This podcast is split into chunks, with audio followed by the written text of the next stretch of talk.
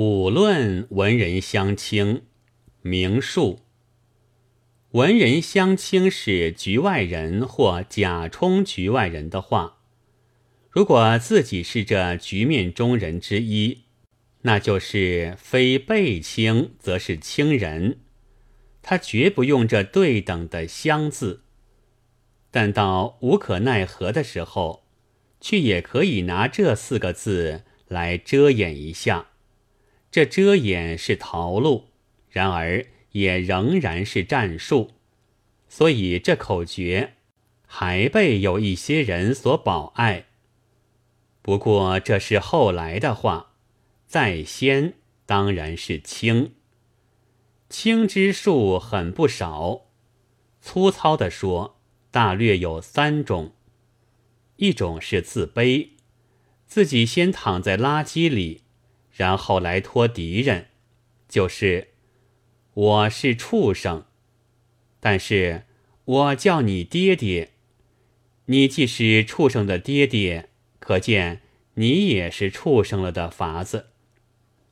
这形容自然未免过火一点，然而较文雅的现象，文坛上却并不怎么少见的。埋伏之法，是甲乙两人的作品思想和技术分明不同。甚而至于相反的，某乙却偏要设法表明，说唯独自己的作品乃是某甲的敌派。补救之法是，某乙的缺点倘被某甲所指摘，他就说这些事情正是某甲所具备，而且自己也正从某甲那里学了来的。此外。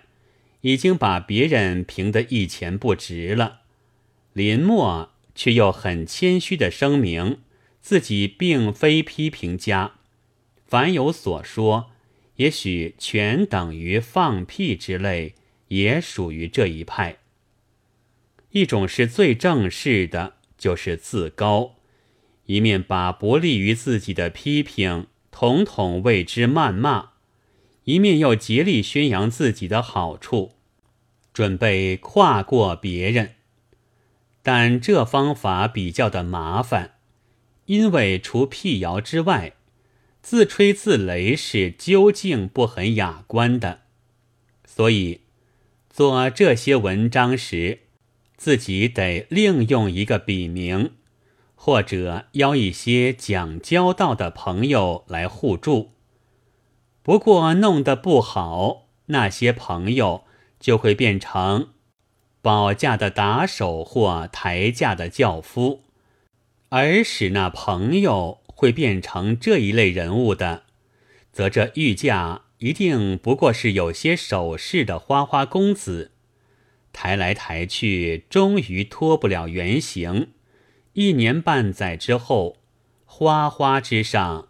也再添不上什么花头去，而且打手轿夫要而言之，也究竟要工时，倘非腰包饱满，是没法维持的。如果能用死轿夫，如袁中郎或晚明二十家之流来抬，再请一位活名人贺道。自然较为轻而易举，但看过去的成绩和效验，可也并不见佳。还有一种是自己连名字也并不抛头露面，只用匿名或由朋友给敌人以批评。要时髦些，就可以说是批判。尤其要紧的是。给予一个名称，像一般的混名一样，因为读者大众对于某一作者是未必和批评或批判者同仇敌忾的。一篇文章，纵使题目用头号字印成，他们也不大起劲。现在制出一个简括的混名。就可以比较的不容易忘记了。在近十年来的中国文坛上，这法术用是也常用的，但效果却很小。法术原是极厉害、极致命的法术。果戈里夸俄国人之善于给别人起名号，或者也是自夸，说是名号一出，就是你跑到天涯海角，他也要跟着你走，怎么摆也摆不脱。这正如传神的写意画，并不细画须眉，并不写上名字，不过寥寥几笔而神情必笑。只要见过被画者的人，一看就知道这是谁。夸张了这人的特长，不论优点或弱点，却更知道这是谁。可惜我们中国人并不怎样擅长这本领。起源是古的，从汉末到六朝之所谓品题，如关东公公郭子恒。五经分轮景大春，就是这法术，但说的是优点居多。梁山坡上一百零八条好汉都有混名，也是这一类。不过着眼多在形体，如花和尚鲁智深和青面兽杨志；或者才能，如浪里白跳张顺。和古上早时迁等，并不能提挈这人的全班。直到后来的宋诗写状之际，还常常给被告加上一个混名，以见他原是流氓地痞之类。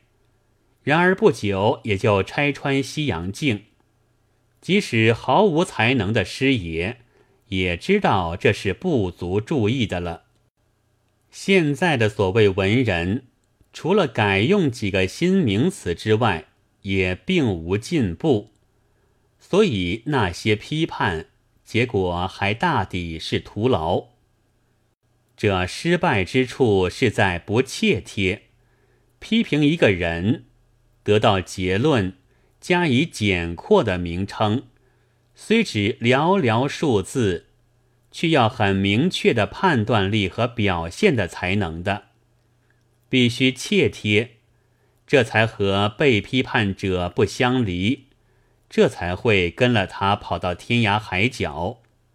现在却大抵只是漫然的抓了一时之所谓恶名，摔了过去，或封建余孽，或布尔乔亚，或破罗。或无政府主义者，或利己主义者等等，而且怕一个不够致命，又连用些什么无政府主义、封建余孽，或布尔乔亚、破罗、利己主义者，怕一人说没有利，约朋友各给他一个；怕说一回还太少，一年内连给他几个。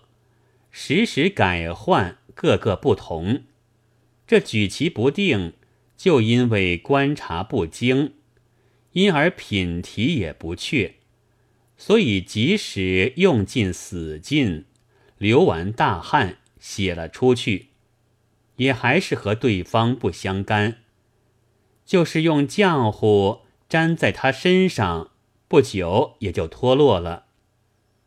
汽车夫发怒。便骂洋车夫阿四一声猪罗，顽皮孩子高兴，也会在卖炒白骨阿五的背上画一个乌龟。虽然也许博得市侩们的一笑，但他们是绝不因此就得猪罗阿四或乌龟阿五的混名的。此理一明，因为不切贴。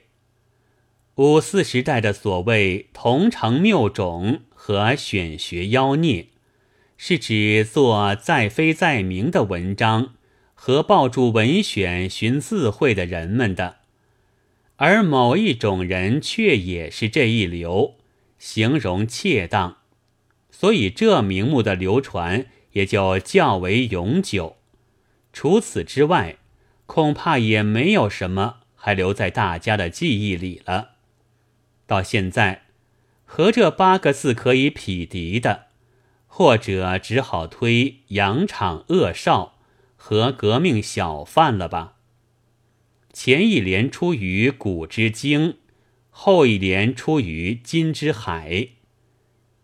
创作难，就是给人起一个称号或混名也不易。假使有谁能起颠扑不破的混名的吧，那么他如作评论，一定也是严肃正确的批评家；倘弄创作，一定也是深刻博大的作者。所以，连称号或混名起的不得法，也还是因为这般朋友的不稳。再亮些。八月十四日。